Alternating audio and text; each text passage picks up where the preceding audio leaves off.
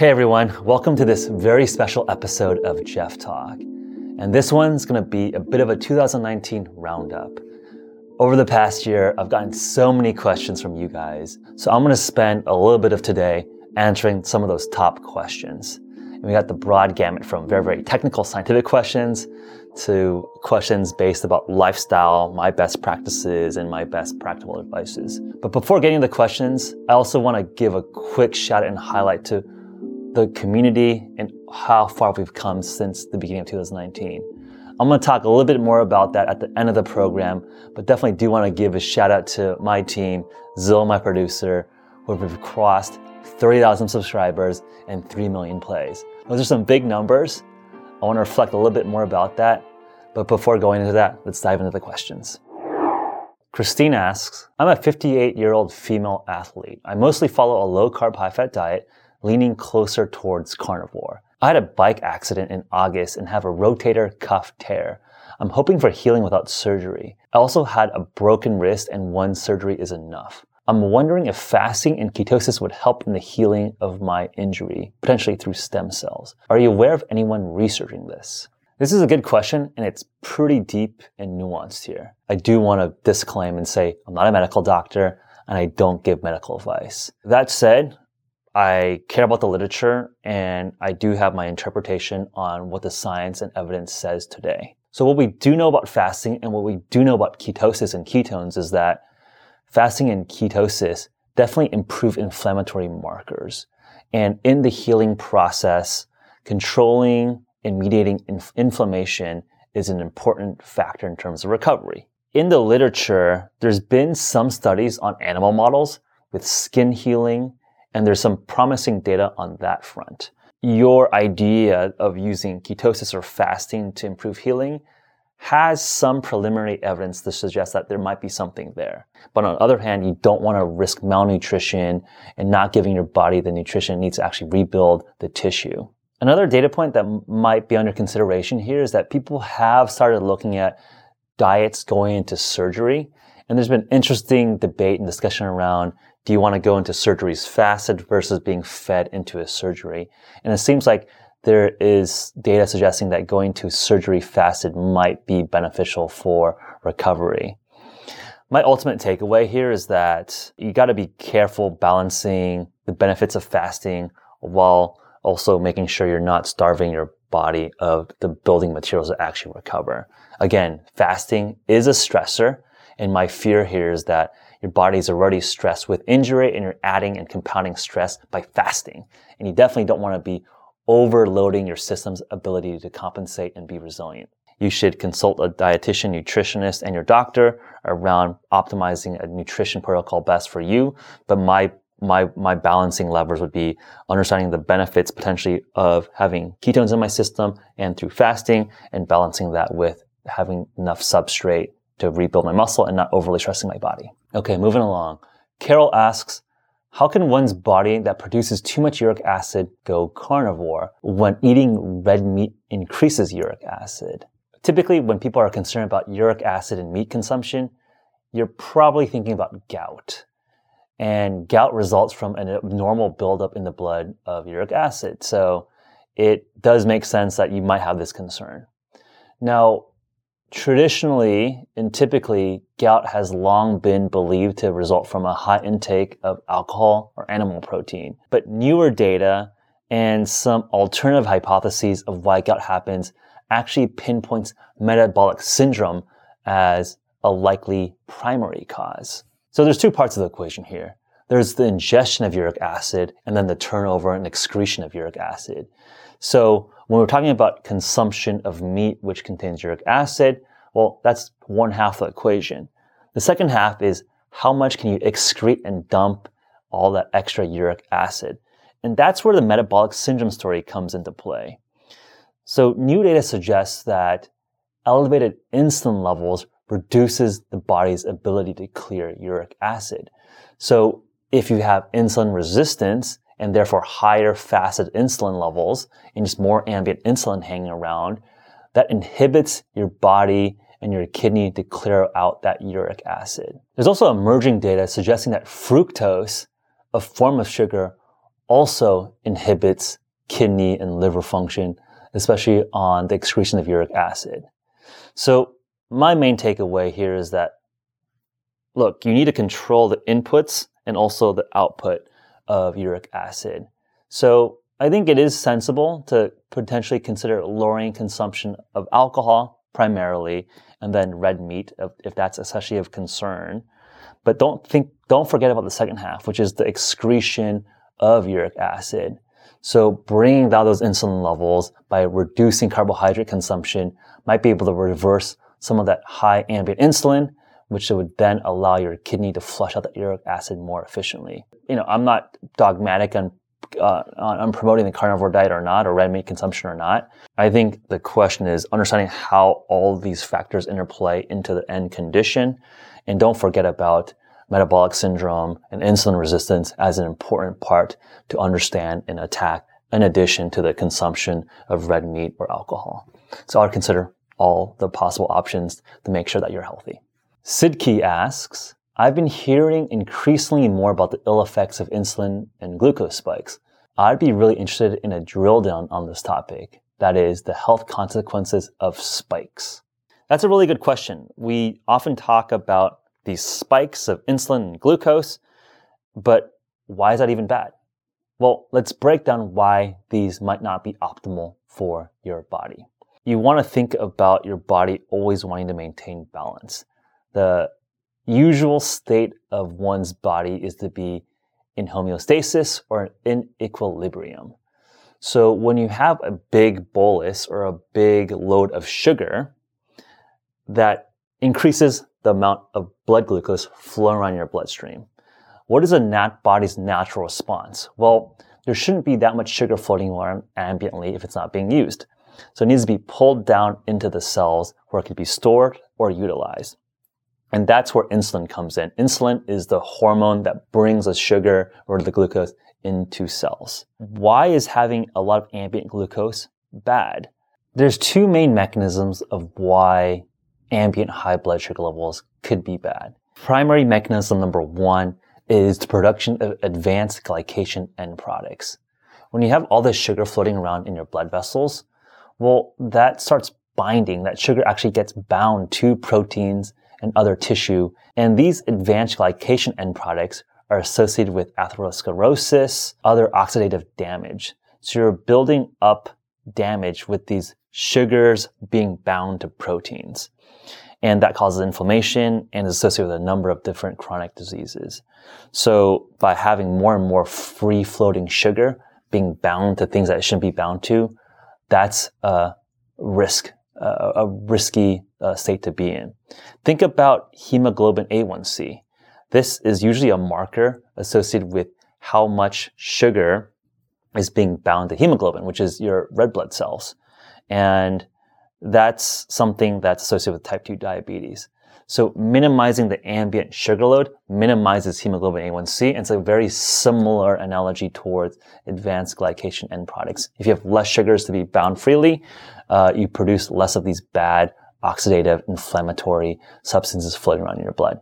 And then mechanism two is the insulin response. So if you have really high blood sugar, uh, and these spikes, your body again compensates by producing insulin or releasing insulin from your pancreas to then bring that sugar back down. And this goes into the insulin resistance story where if you have so much glucose and then so much insulin released all the time, your body builds an insulin resistance or a tolerance so that you need more and more insulin to have the same response to bring the sugar back down. And of course, when you have perpetually high insulin, that leads to all the downstream negative effects of having high insulin, which is the fat storage hormone. It likely inhibits lipolysis or fat burning. And There's a whole cascade of downstream side effects that you don't necessarily want to have. So to answer your question directly, high blood sugar requires an equally aggressive response in the body. And if you do this a lot, it builds up resistance from the insulin perspective. And of course, from the advanced glycation end products perspective, you want to minimize how much of these glycation end products you have floating around ambiently damaging your tissue. Tor asks, I'm trying to get into dietary ketosis because I want to leave my insulin levels low due to the downsides of having those levels high at all times. But what if I produce too much ketones? Will my insulin levels rise at the same levels as having a high glycemic meal? I've read that insulin will rise when the level of ketones get too high to inhibit ketogenesis. I'm also an ultra runner and in a need of a lot of energy. So maybe there's no reasons to be afraid of getting too much ketones. This is a good question that touches on a number of interesting nuances and facets of physiology. Just like the previous question, talking about the body trying to maintain equilibrium and homeostasis, the same thing holds for ketones and ketogenesis, the production of ketones. So let's step back and think about what's going on in the body. When we are in a carb restriction and we're producing ketones from our fat stores, well, that happens because we need to reshift and rebalance our overall energy requirements to the amount of available substrates. So ketones rise and they're produced. And as ketones get escalated, there's less and less demand for more and more ketones to be produced. And it tends to plateau at a certain level. Now, where diabetic ketoacidosis becomes a concern is for certain patients or people with uh, type 1 diabetes, where they don't have an insulin response. So, what happens in that edge case is that ketone production runs unchecked, where you get more and more and more and more ketones because there's no insulin feedback loop that stops production of ketones. Insulin doesn't actually kick up when you have and, and reach a ketone threshold. It's actually that there's a baseline insulin load that uh, deals with uh, gluconeogenesis and ambient levels of sugar. So there's always going to be some ambient insulin level. And across some threshold of ketones, uh, that insulin and ketone level balances out. So there's that natural plateau. So I wouldn't worry about kicking up insulin by eating a ketogenic diet. Uh, it, it, the, the, the, response that stops the ketone production is really just that ambient insulin load that it currently exists. Look, if you're an ultra runner, you're probably quite aerobically fit because you're expending so much energy running 30, 40, 50 miles, 100 miles. I'm not sure how long you're running here. I would be more concerned around getting the fueling done right.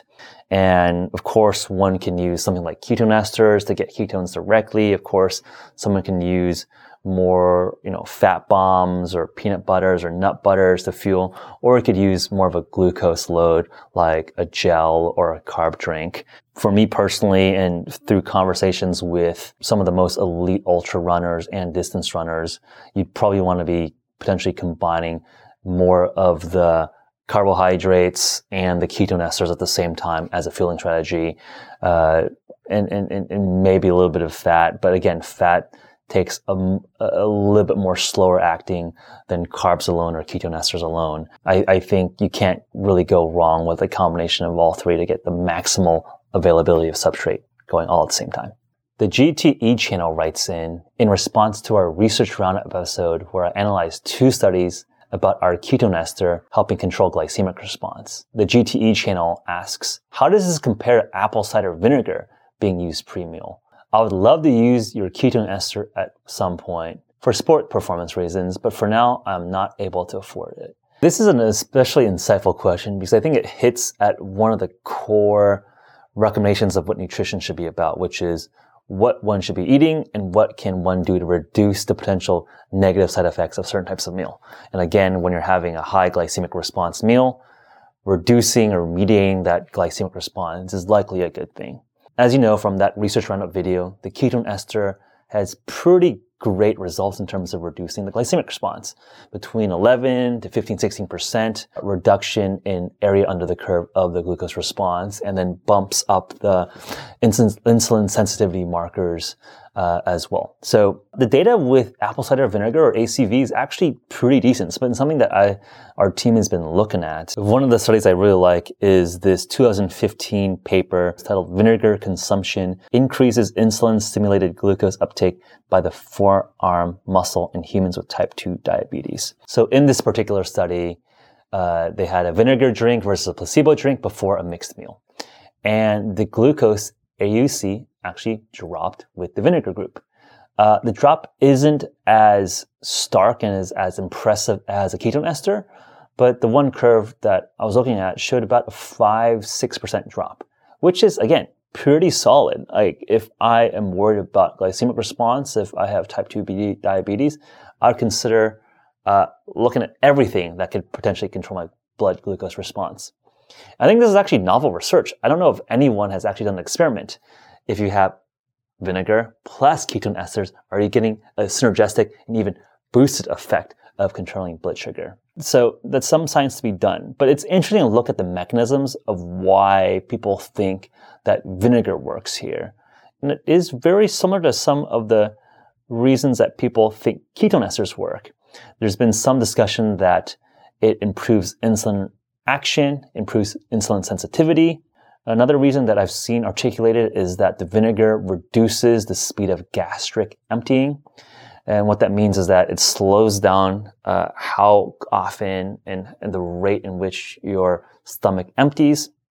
So if you're giving your body more time to dispose of glucose, that might be helpful. There's probably a number of mechanisms all happening at the same time, so it's not very clear what is the dominant feature here, but definitely an area of research to keep our eyes on. All right, this question comes from SF Golfer in response to our fasted versus fed exercise research roundup episode. He writes, very informative video and answered most of my questions. But for sports that require a moderate level of endurance and quick bursts of explosiveness, such as tennis and basketball, what do you recommend? I have been searching for such studies for a while, but have not found any. You're exactly right. In terms of sports specific studies being published in peer review, that's just not how sports science or physiology is typically done. They typically base it on much more quantitative sports that are much more easily tracked than something that's as dynamic and as technique based as like a tennis or a basketball. But that aside, I think the main takeaway from that research roundup video really holds to be the same. You should understand what is the exercise for.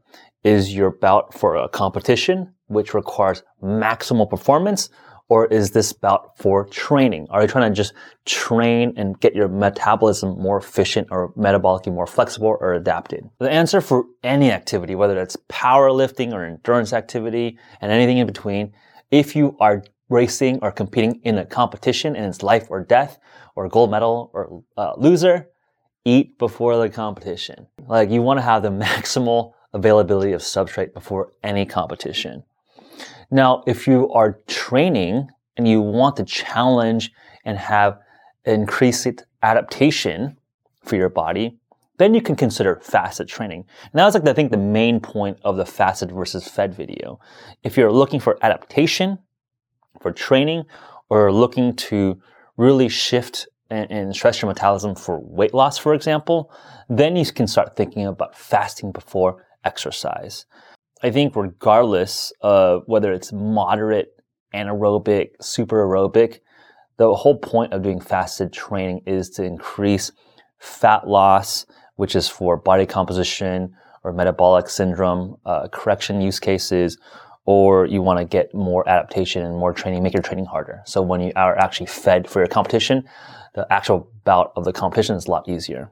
In response to a recent research roundup video where uh, I analyzed an MIT study that found that ketone bodies improved intestinal stem cell function, Rob Lovegreen asks, this is amazing. A science-backed way to heal the gut faster through increased ketone production Assuming it works the same in humans, I'm wondering if so many anecdotal reports of improved health by people on a ketogenic or carnivore diet could actually be because of increased stem cell production systemically.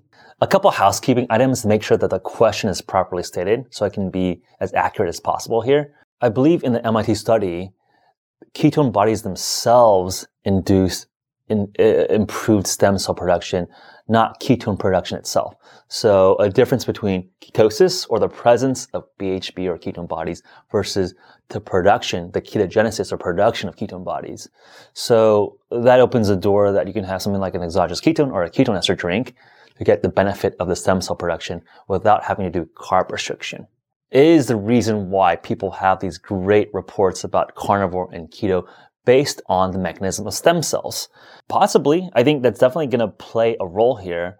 But my sense of the main dominant reason of what's happening, especially with the carnivore diet, is that it's a very, very strict, rigorous elimination diet.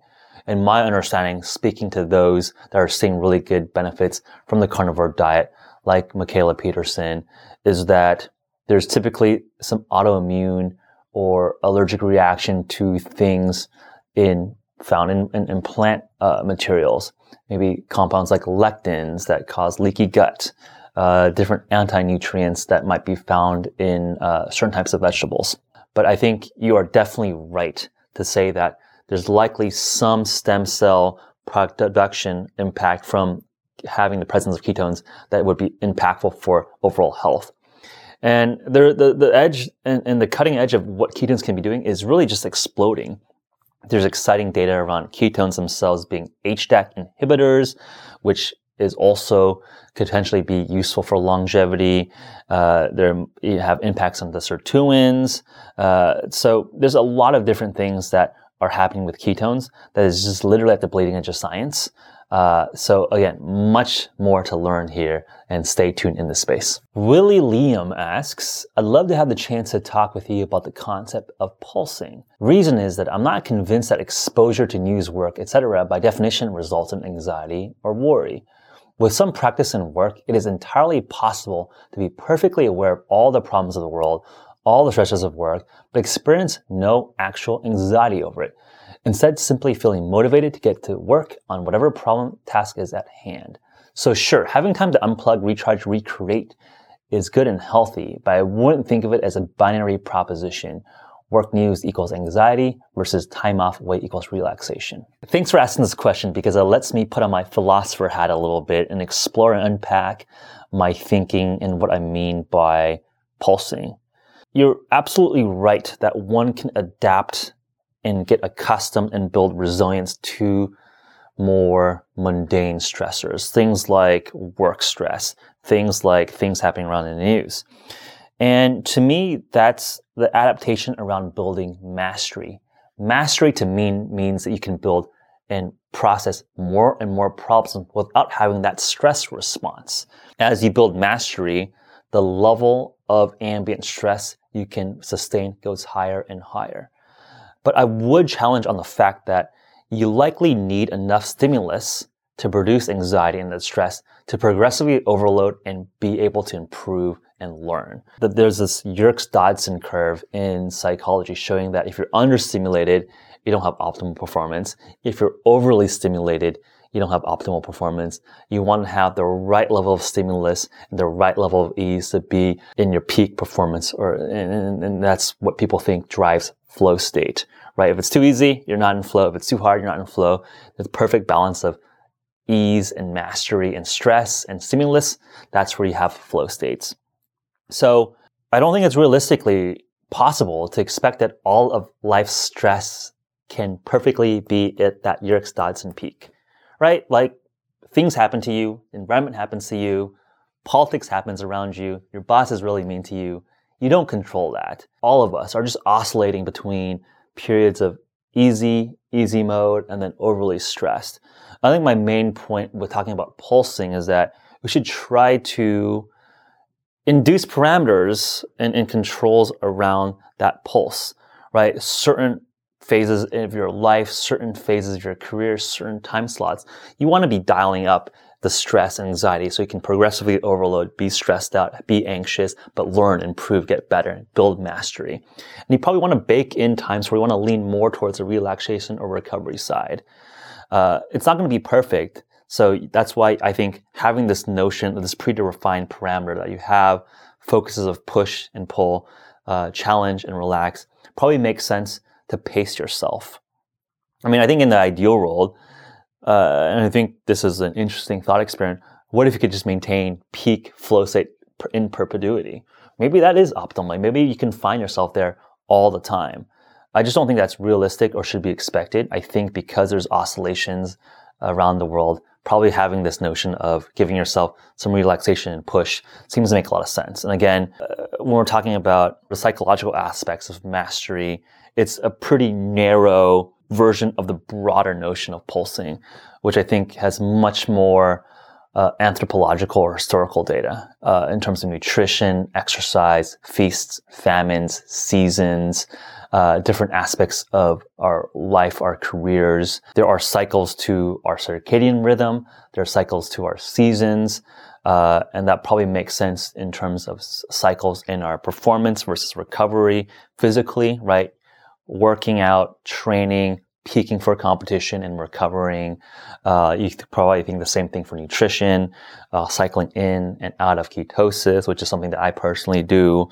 I think the notion around pulsing is more of a philosophical framework to think about incorporating into one's personal choices and lifestyle rather than some magic buzzword or magic prescription that you should overload in everything that you do. Eric Carter wonders, I've been trying to get a continuous glucose monitor, but every company I inquire with tells me that I'm not eligible for one because I need to be diabetic or pre-diabetic. That seems so backwards to me. I have a family history of diabetes and even my 23andMe test tells me that I'm at an increased risk. Why should I have to get the disease before being eligible to use the device that could have helped me monitor my blood glucose patterns in order to avoid getting the disease in the first place? So frustrating. I 100% agree with you. It makes no logical sense. In fact, it seems so archaic and medieval that one should get a disease before one can get access to a tool that could have very much well prevented the disease in the first place. I actually talked quite a bit about this in a recent Geoff talk titled What No Politician is Saying About Healthcare. And it talks about the sense and the notion that although our frontline medical doctors are trying their best to fight disease, chronic disease at the front line, we're not properly addressing preventative health and lifestyle that might prevent the chronic disease in the first place. And I consider diabetes, high blood sugar as a chronic lifestyle driven disease. But let's not get too disappointed or too frustrated. I know many medical doctors many folks in the healthcare system today that are actively fighting against this. So there's been a number of doctors that have been on this podcast. You can look them up that prescribe CGMs or continuous glucose monitors even to healthy people. And again, typically they might write in their script that this is for pre-diabetes or pre-pre-diabetes. I think there are certain doctors that are more forward-leaning, that understand the literature, uh, that might be more willing to work with you personally to get you access to a CGM. But hopefully, in the overall healthcare systems, we change the culture.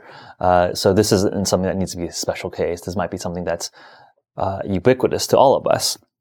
Um, and I think that's honestly where the world is going to go. Uh, one line that I always like to say is that just like the internet has decentralized information, you look at cryptocurrencies decentralizing uh, financial technologies.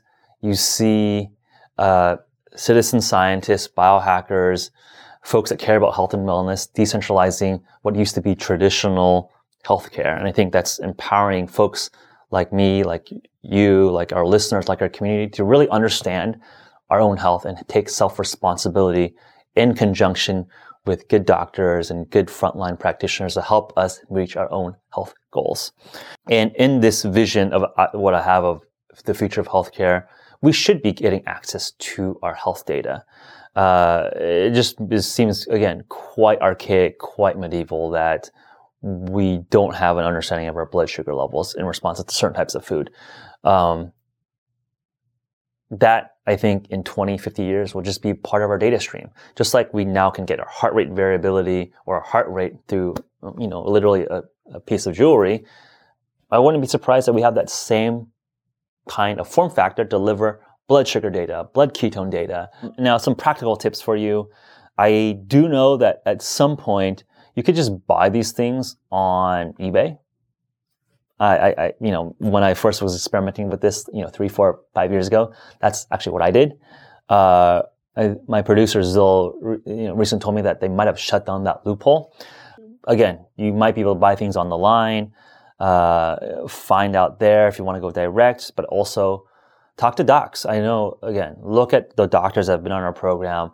Many of them will prescribe you a CGM and help you work through that. CCC asks, so what do you think a standard food pyramid should look like. I am not even convinced that a pyramid is the right metaphor to look at this question. So what has worked really well for me, and you can take this as a template for yourself, uh, is this model of concentric circles.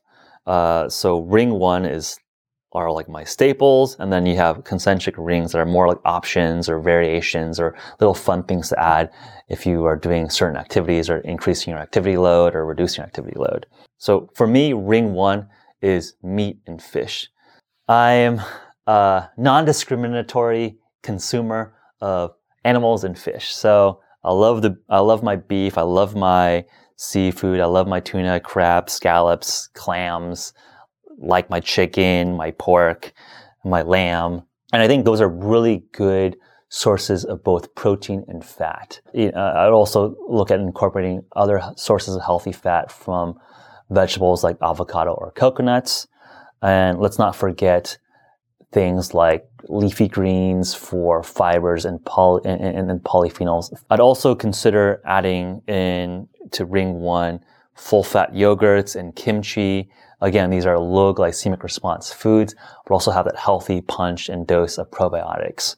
Maybe throw in some dairy products like cheese and milk. Uh, and that, and that kind of describes what I think is the core of my personal diet. So generally low carb, generally low glycemic response, uh, as central ring one. For ring two, I like to throw in fruits. There's some good data around berries and blueberries, for example. Some of the polyphenols found in fruits like blueberries have been shown to be beneficial for neurological health as well as cardiovascular health. So, uh, not afraid to add in berries, especially if I'm doing a lot more uh, aggressive workouts. I don't try to avoid I like to throw in complex starches from things like sweet potatoes. Again, if I'm doing a lot more endurance or physical activity. I think the notion of fruits, especially in the keto community, is somewhat controversial given that some fruits like, say, uh, a banana or a watermelon are just like sugar bombs. So I would be a little bit more reserved around eat, just eating really, really high glycemic fruits but am I dogmatic and allergic to fruits? No, I think they could play uh, a role in a, in, a, in a nice diet, and hence why these are found in ring two for me. And to maybe give you a curveball, one of my ideas of how the nutrition space can unfold is that what if ketones, like ketone esters, could be kind of ring three? Uh, maybe what if ketone esters could be 10, 5, 10, 15% of a daily uh, diet. That could be an interesting addition where you have a fourth macronutrient play into the overall dietary, dietary composition of, uh, of a healthy diet. There needs to be a lot more research to best understand how to fit ketones and the amount and the timing. I think there's been some indication of how to best use it, potentially before a high glycemic response meal. Uh, but some work to be done here. But I'm excited about the potential of having ketones as a part of a daily healthy diet. And then lastly, what not to eat. I try to I, I try to avoid as much as possible refined sugars, trans fats, and processed seed oils. I try to stay away from those things. Uh, those seem to be pretty easy targets of, of critique in the nutrition circles today. What if we lived in a world where maybe 10, 15% of your calories came from ketones as opposed to just fat, protein, carbohydrate.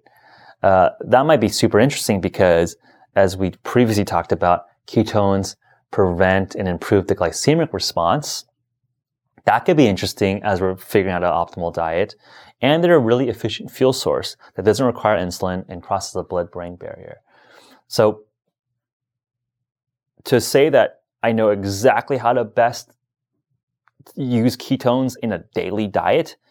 I have some best guesses, probably taking it before uh, meals to control my glucose response, uh, probably using it before certain uh, uh athletic activities, probably using it before maybe sleep or uh, in lieu of coffee. I think those would be some of the ways I'd be considering adding ketones into my diet. So the food pyramid's probably a nice little mainstay that gets us thinking about how to concentrate and focus where we should be eat, uh, focusing our attention for what foods to eat, but probably is not a useful model going into the future. I think our understanding of nutrition is a lot more nuanced now. Uh, so my best stab at it at this point is thinking about in concentric rings. Let me know what you think. I'd love to continue improving this model. Jessica N asks, how long does it take for the ketone esters to be depleted before glycogen is utilized?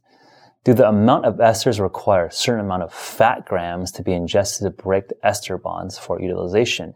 And if so, how long before or after the supplement is ingested? Okay, there's a handful of questions here, and I'll handle them one at a time.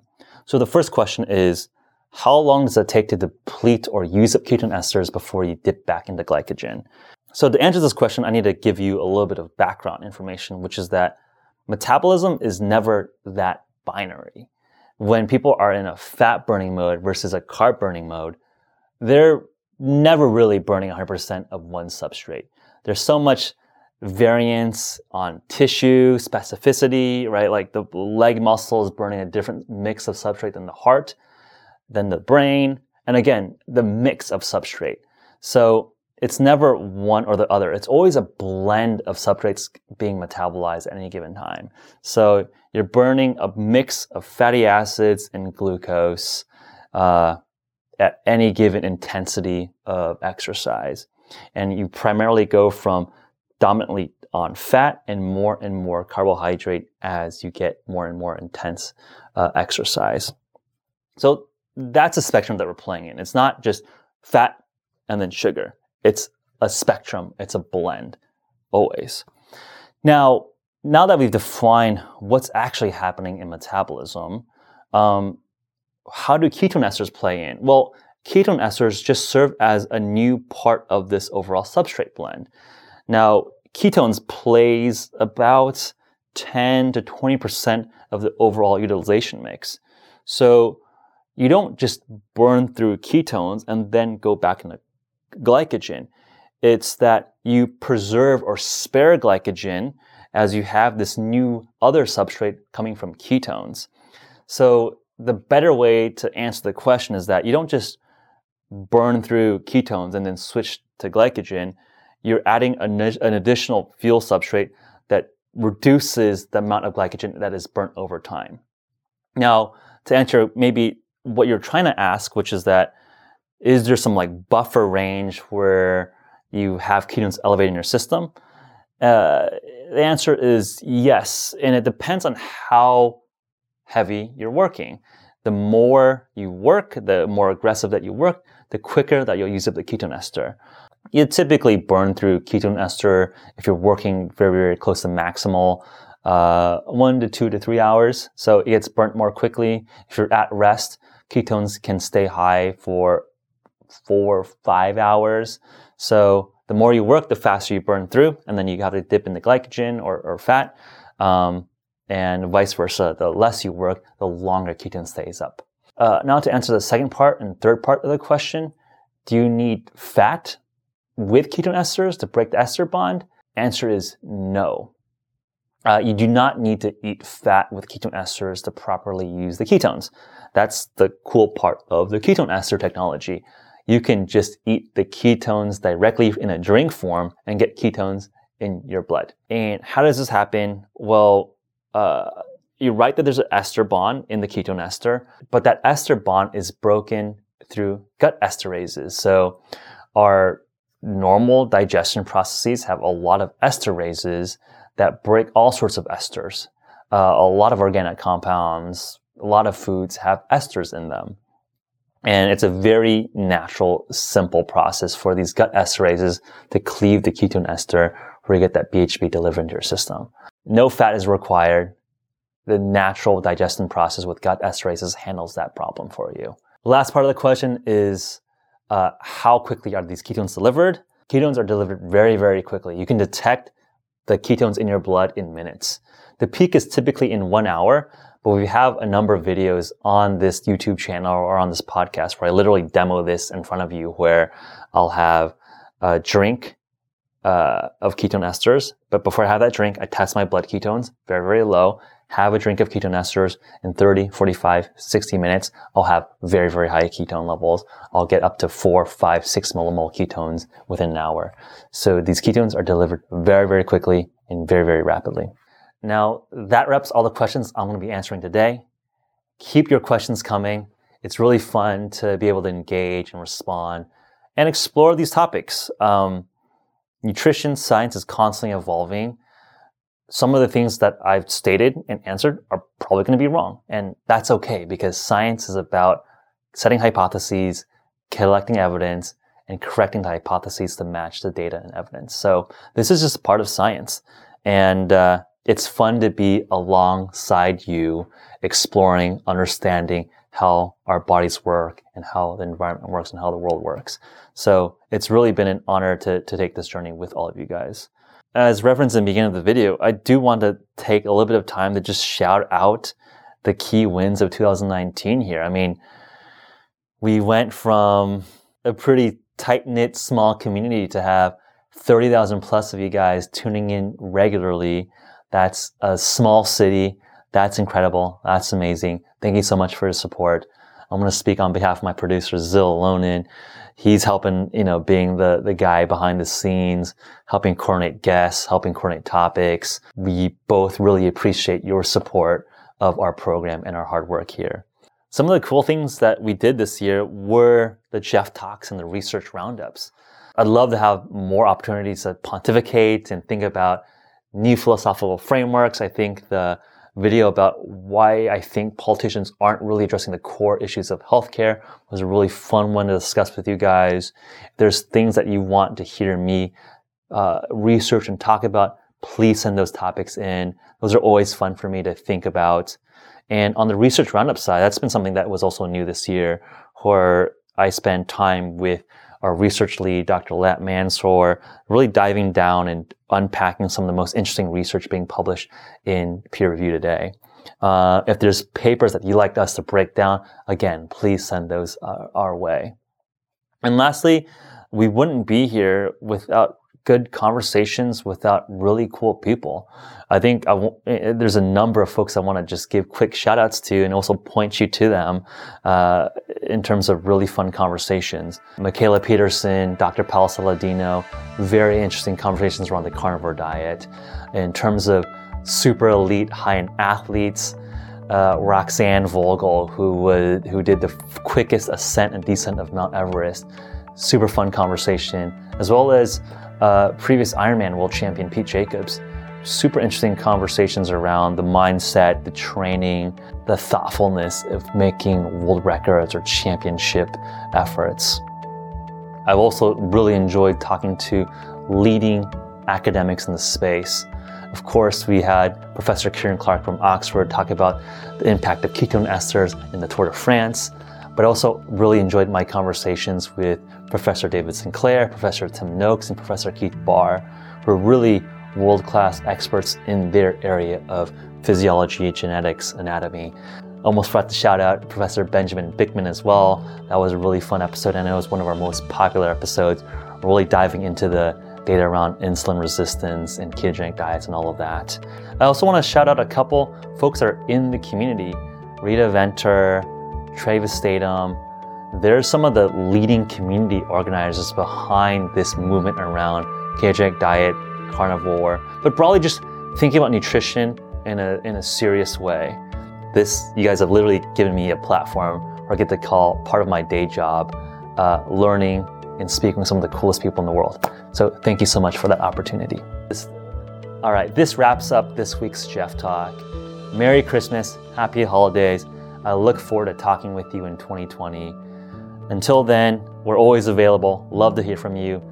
DM, Twitter, at us, Instagram us at Geoffrey Woo or at HVMN. Uh, email us at podcast at hvmn.com. As always, subscribe, share, like, give a positive review. Those are always super helpful. See you in 2020.